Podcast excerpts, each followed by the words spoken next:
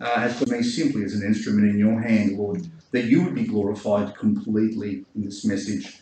I thank you once again for our Saviour, and I thank you that He leads us into all truth. I pray this in His precious name. Amen. So we've been looking at this uh, topic of, uh, of righteous judgment, but the last few sermons have been about unrighteous judgment, things that people do wrong, and we're sort of finishing up that this particular topic at the moment.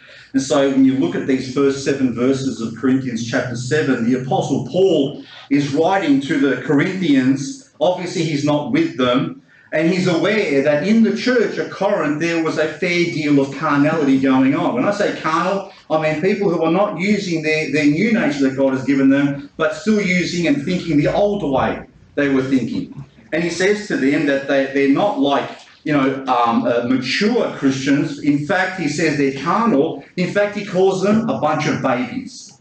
So that word babes, it comes across a lot nicer to us. But he's basically saying you're a bunch of babies.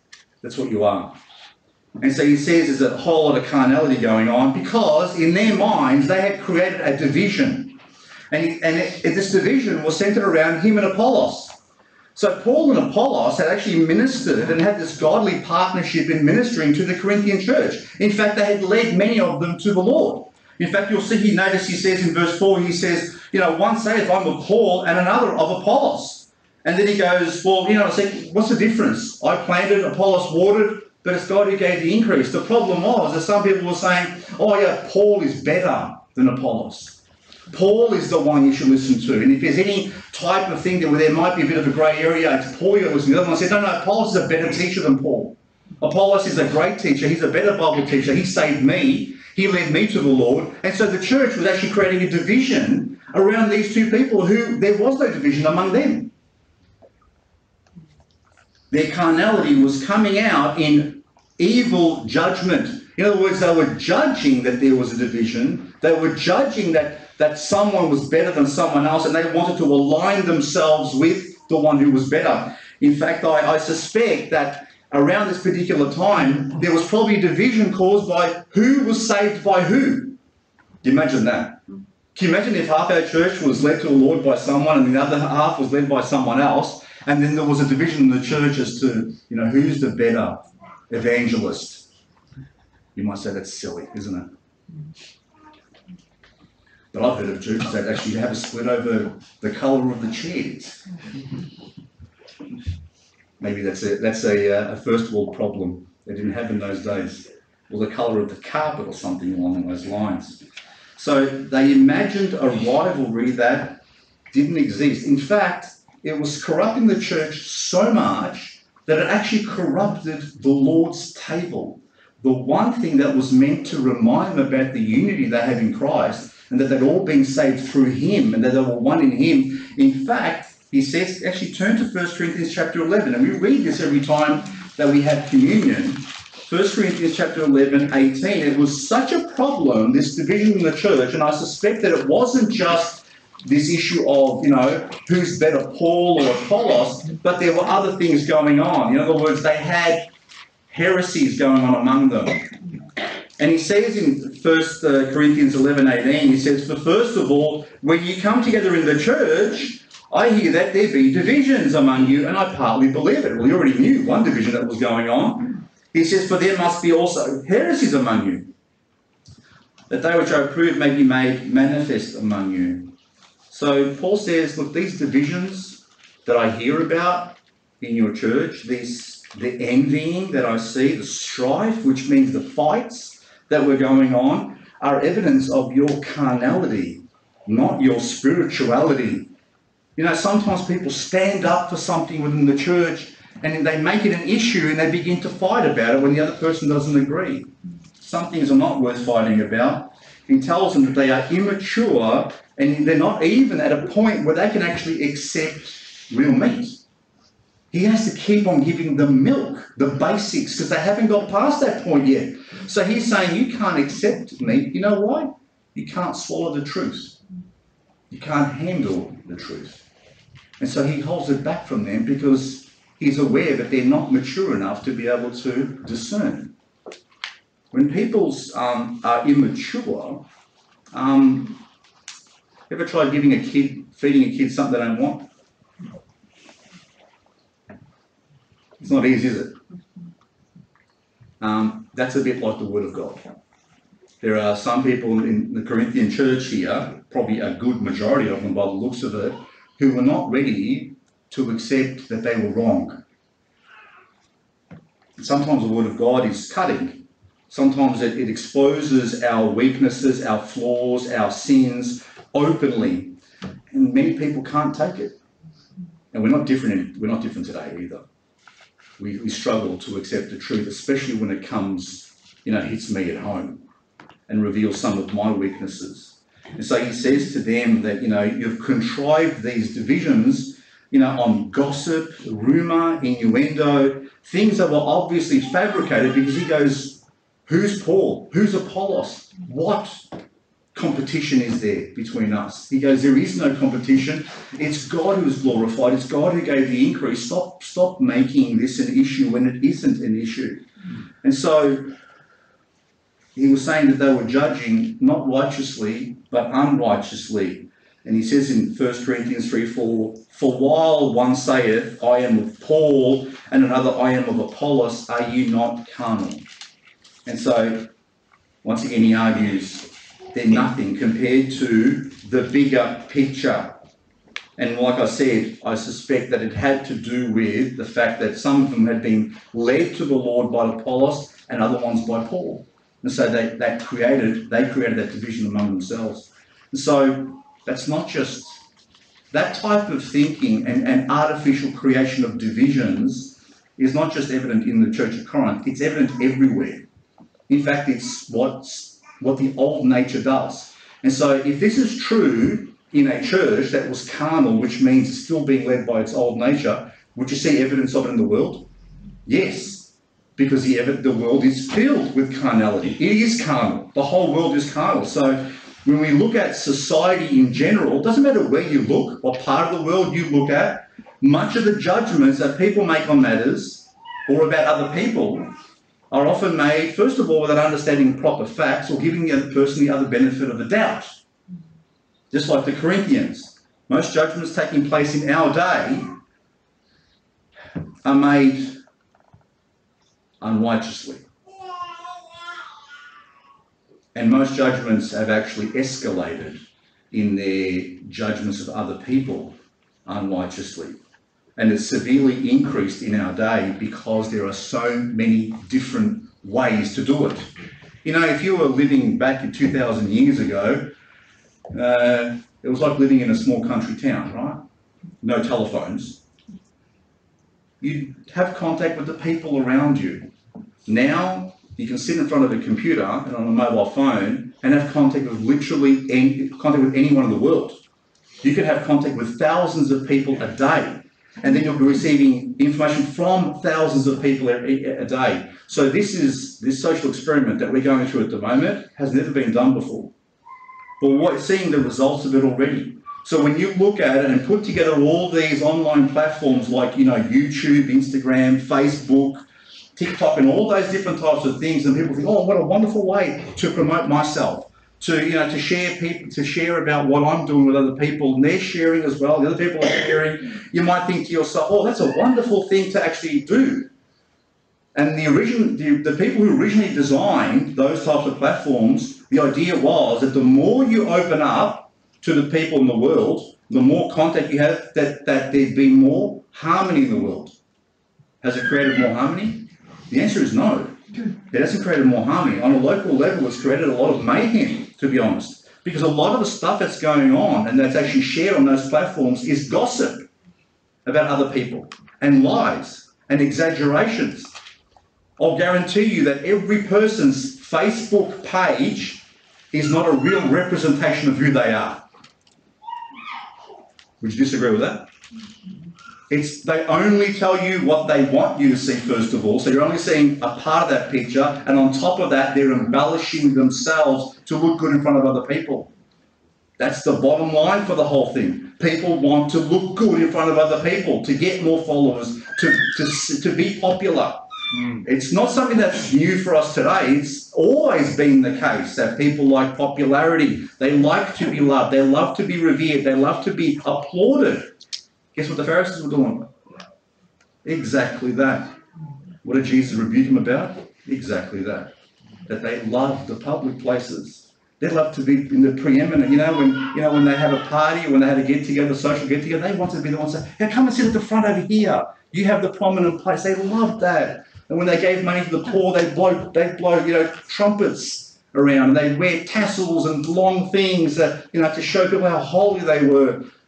Um, we just have a different form of it today, where people are parading themselves on platforms and showing themselves to the world to be like something that they're not. But what ends up happening is that the hatred that's spewed out okay, in the on these platforms. And you, look, you might you might be able to restrict yourself in the way you handle it because I, I think generally, Christians generally uh, are more careful about this thing. But let's look at the rest of the world. I'm talking about society in general. When a person is allowed free and unrestrained, an unrestrained place to vent all of their feelings, frustrations, and hatreds and biases and everything else without any repercussions if I can go placing comments on other people's things, you know the reason we don't have comments on our, our church uh, YouTube page? Because you would see that some of the nastiest messages you could ever imagine. You might get five nice messages, and then someone would write something that's actually disgusting. And so when you give people a place to be able to say whatever they like, on the other, from the other side of the world, without any repercussions, they'll do it. Because the carnal nature will come out. And when, when what you wouldn't have said to someone's face, because they, they may tell you off, or they might rebuke you, or they may prove you wrong there on the spot, mate, you can make a comment to a person a thousand kilometres away. They're not going to come to you. It's easy to throw stones from behind a wall at passers by if they don't see you, if they can't actually retaliate. And that's what we have in our world today. And the destruction that it's caused is actually quite prominent.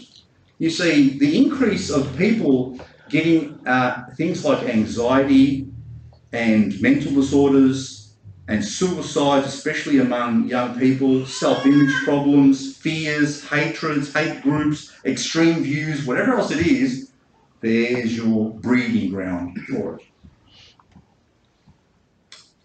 some of the meanest and nastiest remarks are made online.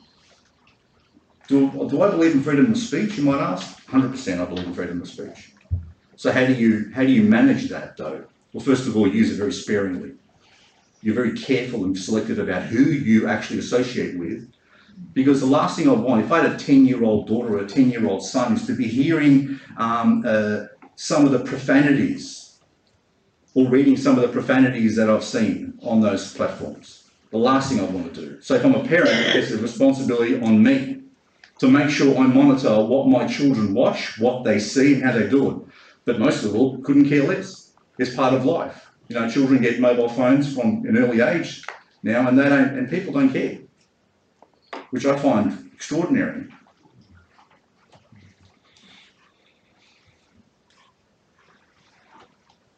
So these things need to be managed at the local level because at a, at a at an international level, they're not being, as much as they say they monitor or whatever, or they, they, they clean it up, whatever they do, they're always going to do it wrong. They'll never do it right. That's going to be the bottom line for the whole thing. But any society that allows this type of stuff and that doesn't shield their children from growing up and reading this sort of stuff or becoming involved in it themselves is going to reap what they sow. And our, our culture is reaping has reaped, uh, sorry, reaping the wind because it's sowed, it's reaping a whirlwind because it's sowed to the wind. There is no safety net, net, to catch them because, on top of that, the majority of, of the Western world now has rejected God and rejected his principles. So there's no safety net. But this leads back to this whole thing about judging, okay? Judging unrighteously. Because there's a whole lot of judgment going on. When people say nasty comments to other people, They've made a judgment. and then they're, then they're pronounced, they're pronounced the, the conviction, the sentence as well on that person. And so this is all about making judgment, and the world is filled with judgment. And the world is in, in people's minds, they are they've been trained from a young age to judge other people. And once you get into the habit of judging superficially or without proper care, in other words, when you judge someone else, the way I judge you and, the, and what I say to you might actually destroy you. You know the whole thing about sticks and stones may break my bones, but names will. That's not true. There are more people committing suicides today than any other time because people are just nasty to each other. And Christians should never be that way with anyone. Our, it's the exact opposite of what we're being called to be. So I would hope that none of you here would, would behave like that, like the, the, the, the lowest forms of society when we've been called to much higher, okay, much higher things. So we need to be careful about our judgments and then how we pronounce those judgments uh, to other people as well. Um, the problem is once you get in the habit of judging, it's very hard to get out of it. Uh, and inevitably, um, unless you're born again and saved and Jesus frees you from that way of thinking, um, then unfortunately you're going to keep on doing it over and over again. Uh, but it is unique to our day. Go back with me to, let's have a look here. Actually, we won't, we won't, I'll get you to, to turn to another scripture passage in a moment. We'll just leave this one for a moment. But I'll, I'll just remind you about a particular group of people called the Israelites who had been saved from Egypt. God had, had freed them through miraculous means He's got a million plus people have just, have just uh, vacated with riches, mind you. Okay, so they, they left Egypt with a whole lot of gold they'd been given. Okay, just to get out. And what did they do as they were heading home? They foolishly judged that it would be better to go back because they missed their onions and their garlic. and cucumbers and a few other things they missed. They weren't getting cucumbers and, and garlic and onions in the middle of the wilderness on the way home, were they? So some of them judged, in fact, a good proportion of them judged that it was better to go back to slavery than it was to endure moving forward to the promised land because, hey, you know, we were used to that lifestyle. I want to go back to that. Now, we might think of that and we say, how stupid is that? You want to go back to slavery? To back to where God rescued you from, just for some onions, garlic, and some food. But have to think of what we do. Do you think it's actually just common to them? Do you think that, that God hasn't given us that example for us 2,000 years later or 3,000 years later, mind you? We do the same foolish arguments. We make the same foolish judgments. And we see their complaining and their murmuring against Moses and God. We say, oh, that's a sinful thing to do. God saved you. Have a look at some of the way Christians live their lives in this world. They call themselves Christians and then they just live like the rest of the world.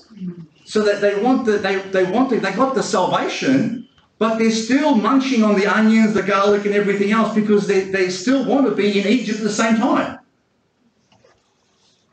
Foolish foolish judgments, short sightedness, hypocrisy, ungratefulness. They all come from the same place. We do the same thing though. You know, when we have so much in this world, when we compare our lifestyles, and Australia is one of the richest countries in the world per capita, when we compare our lifestyles to what's going on in many parts of the world with billions of people who don't have a quarter or a tenth of what we have, okay, nor the services that we enjoy and all the stuff that we, that we just take for granted. When we become consumed with something, you know, when something doesn't go right in your life, what's the thing that is always at the top of your mind? That thing that isn't right. So a thousand things could be going right for you, but when something doesn't go right, it, it like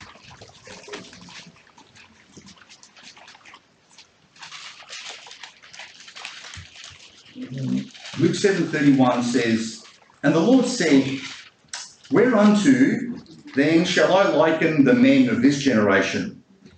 And to what are they like? They are like unto children, sitting in the marketplace, and calling one to another, and saying, We have piped unto you, and you have not danced. We have mourned to you, and you have not wept. For John the Baptist came neither eating nor drinking wine, and you say, He hath a devil. The Son of Man is come eating and drinking, and you say, Behold, a gluttonous man and a winebibber, a friend of publicans and sinners but wisdom is justified of all her children.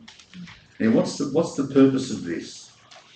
The purpose of this, what this tells us, is that judgmental people, is that when you are judgmental, it's never satisfied. To mourn with us, whinging and crying. And why do, they, why do you bring up those two examples? Because John the Baptist, guy's probably demon possessed or something. Look at that guy. Look at the way he's look at what he's eating. He's eating. Look at the way he's eating those um, those locusts, he's munching them down pretty quickly, isn't he? That guy must be demon possessed. And what do they do with him? They killed him. And here comes Jesus. Jesus going around with his disciples, and he's visiting people's houses. Remember Zacchaeus? I'm going to eat at your place today, Zacchaeus.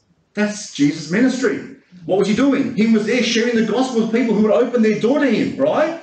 But the moment he starts to enter into a house, that guy's a publican. That guy, we hate those people. What's, what's he doing eating with them? Oh, he's gone into a place where I think she's a prostitute. And he's having lunch with her. What's he going around to all these houses for anyway? What's he doing? That guy must be a drunkard to be dissatisfied and a reason to judge. And Jesus says, How do I liken this generation?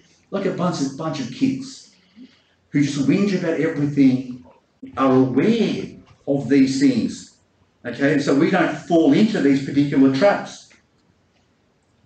One of the things we should get into our heads and be very clear about is that when it comes to actually judging on a matter, you can judge a matter without judging the person.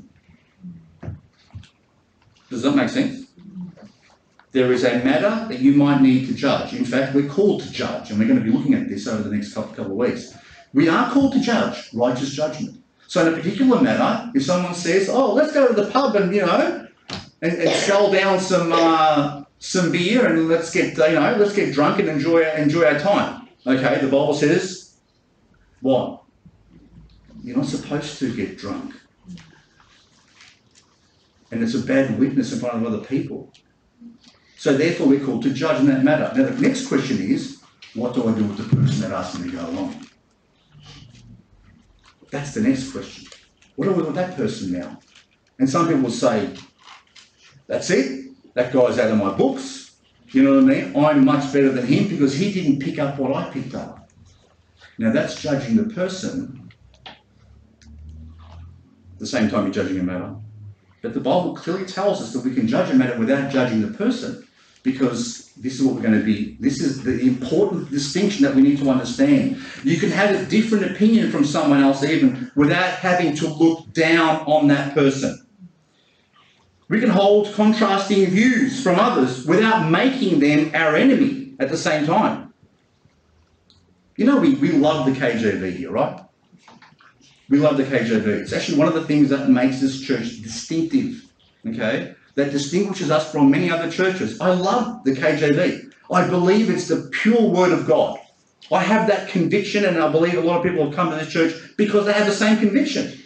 They, they don't trust the critical text anymore. So a lot of the new versions and Bibles have all come from what's called the critical text, which we have found out is basically came from Alexandria in Egypt and had been corrupted, okay, and is missing a whole lot of stuff. And so we said, well, you know, where is the true word of God coming from? It comes from the what's called the majority text. Okay? So we trust the KJV as the word of God. That's why I can preach to you word by word when I come up here.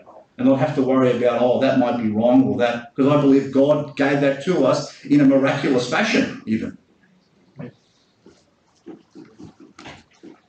But I can have a different view. I can have that view, and someone else may have a different view to me. Does that mean that they become my enemy? No. Because if I make them my enemy and cut them off, then I've closed my ability to be able to share the word with them, to encourage them, to hopefully lead them in that way. I want them to have what I have. You know, if someone shared the gospel with me when I was, you know, 12 years old and 13 years old, and I didn't, I didn't respond to the gospel, they could have cut me off and said, heathen, okay, not responding to the gospel. I had to hear the gospel many times by the time I got saved and I was 19 years of age. So a lot of patience I had to be, God had to show to me. Do we show the same patience to other people who don't have exactly the same views as us? Let's be careful that we judge the matter, but don't judge the person and actually convict them at the same time. You know, when I first got saved, my first Bible was an NIV, right? And I was so happy to get that Bible. For me, it was the Word of God. And I, I dragged that, that, that book up every day as I was growing. And I, I did grow. Okay? I did. To say that I didn't grow is, is would be a lie. But later on, I found out that there is a, a pure form of this. And that there aren't parts that are missing. And so my conviction then came to the better thing, right? But once again, if someone had, you know, grabbed me while I had my NIV and I was a brand new babe in Christ, all excited about the Word of God, and then they smacked me over the head, was going around to reach people and reach the lost.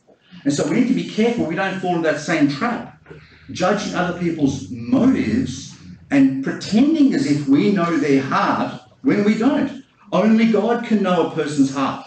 We don't. The only thing we can see is what's going on, on the outside. What actually has, because if we struggle to understand our own hearts, what fools are we to say we understand someone else's heart?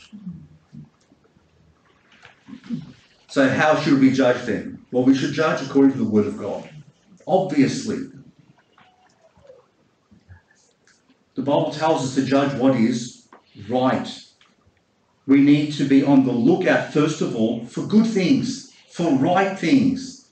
And I'll explain to you why that's so important. Not for the bad things, Look for the good things first. There's an old analogy that I heard many, many years ago about how banks train their, their people to actually find out counterfeit notes.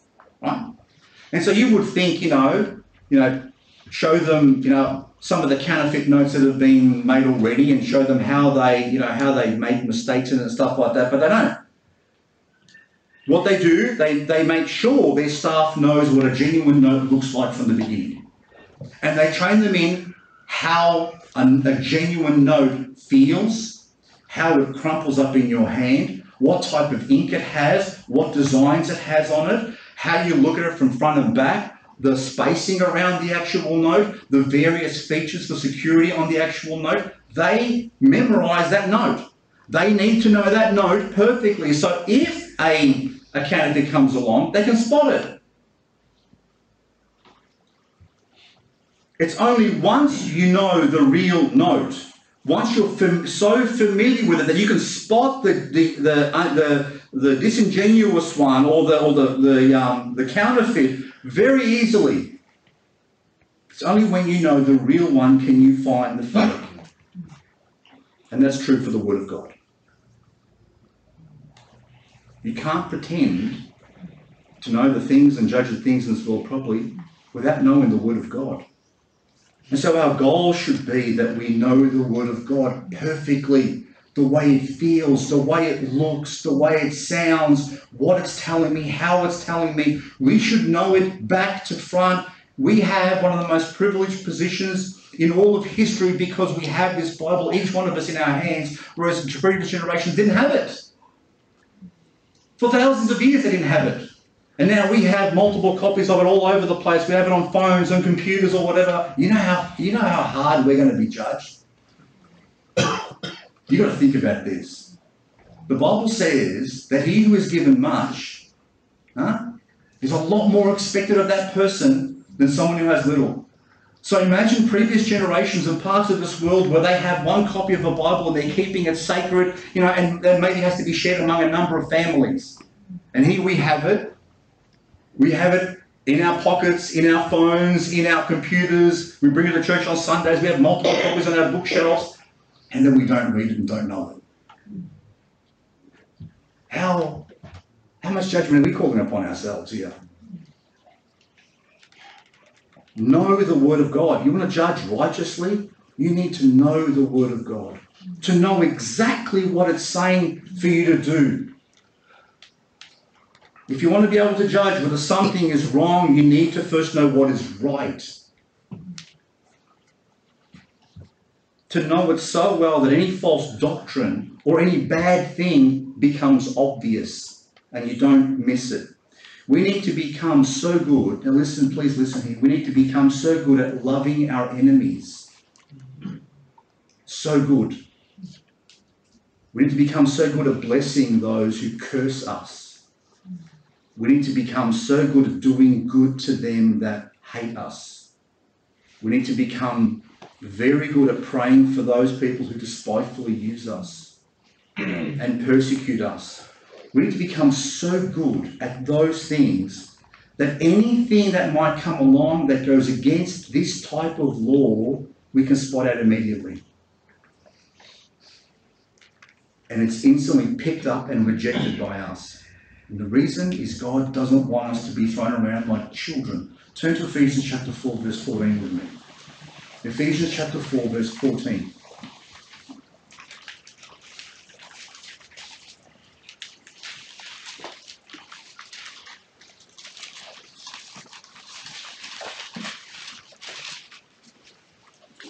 Jesus condemned the people of his generation as being like children, right? Paul condemns the Corinthian church for being like babies, carnal. And this is the point. Ephesians chapter 4, verse 14 and 15 says that we henceforth be no more children, tossed to and fro, and carried about with every wind of doctrine by the sleight of men and cunning craftiness, whereby they lie in wait to deceive. That speaking the truth in love, may grow up into Him in all things, which is the head, of Christ. That's our calling. Our calling is not to be children that get upset, have temper tantrums, and have an ego problem. Our calling is to be mature believers who speak the truth always in love and follow exactly like our Saviour. We are called spiritual maturity, and that means following Christ. This is how the gospel is meant to be demonstrated in this world. Think of this, guys. If we can love our enemies, love them. I'm not talking just tolerate them. I'm saying love them. If we can genuinely love our enemies, if we can genuinely show mercy to those people who hate us,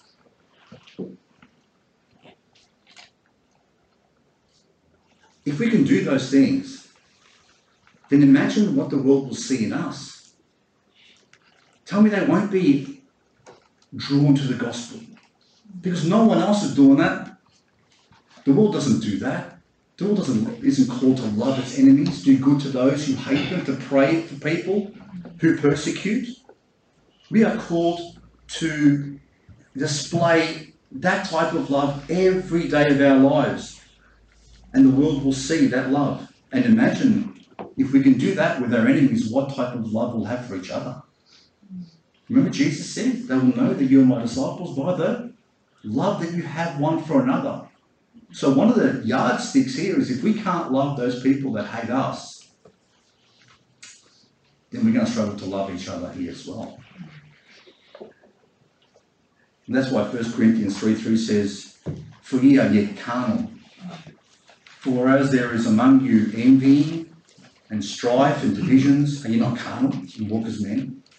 In order to judge what is right, we must first clearly know how to do right, where the right comes from, how to genuinely love others, how to forgive, how to show mercy, how to be patient, how to be kind, how to show grace, how to be hospitable, how to care, how to genuinely love God. Because without those things, there is no love of God. Everything contrary to these things comes from the devil. So Jesus says, Judge not according to appearance, but judge righteous judgment. And you might say, Well, how do I judge righteous judgment? Well, listen to the Word of God. Listen to what it is telling you.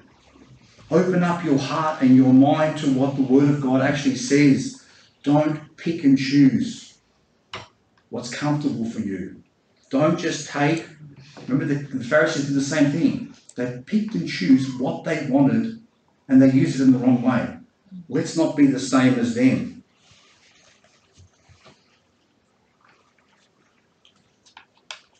Turn to John chapter 5, verse 30 with me. Because Jesus gives us an example of how we are to judge rightly.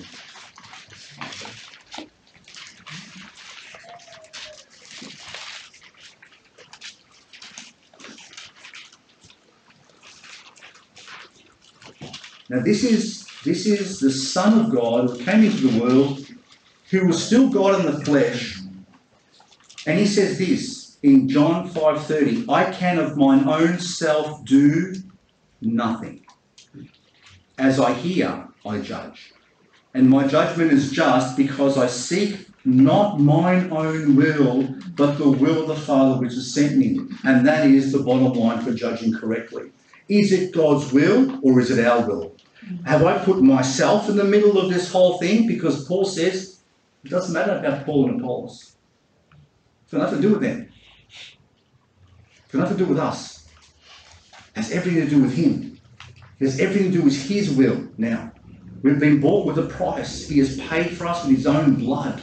Now the question is how we glorify him with our lives, not glorify ourselves. We are not in the middle of this thing. Paul didn't put himself in the middle. Of Apollos didn't put himself in the middle.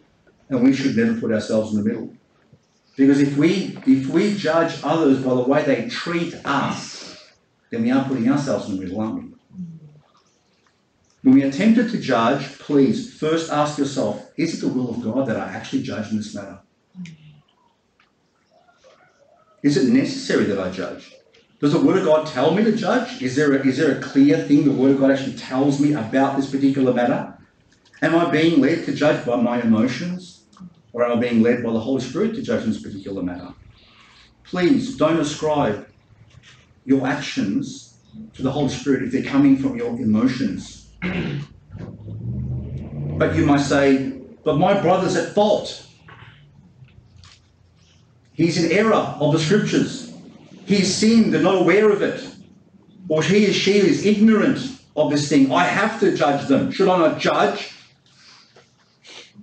You can judge about whether something is right or wrong. You can judge whether something is sin or not. You can judge whether something is doctrinally true or error. I want you to take away with you. One is to know the Word of God and how to use it, and then by using it, understand your own motives. Okay? So Hebrews 5 12 says, For when for for when for the time ye ought to be teachers, ye have need that one teach you again, which be the first principles of the oracles of God, and are become such as need of milk, and not of strong meat. For every one that useth milk is unskilled in the word of righteousness, for he is a babe. If you ever wondered who wrote Hebrews, do you remember the guy who wrote about the Corinthians being babes and uh, all that sort of stuff? Well, it sounds much like him, doesn't it? Sounds like Paul. But it's verse 14 that I want you to take away with you this morning. But strong meat belongeth to them that are of full age, which means by rightfully dividing the word of truth, applying it to ourselves first, examining our own hearts before we go examining other people's hearts, but always do it. There is judgment to be made, do it in the spirit of meekness, to lift up your brother and sister, to help restore them in the faith. God bless you.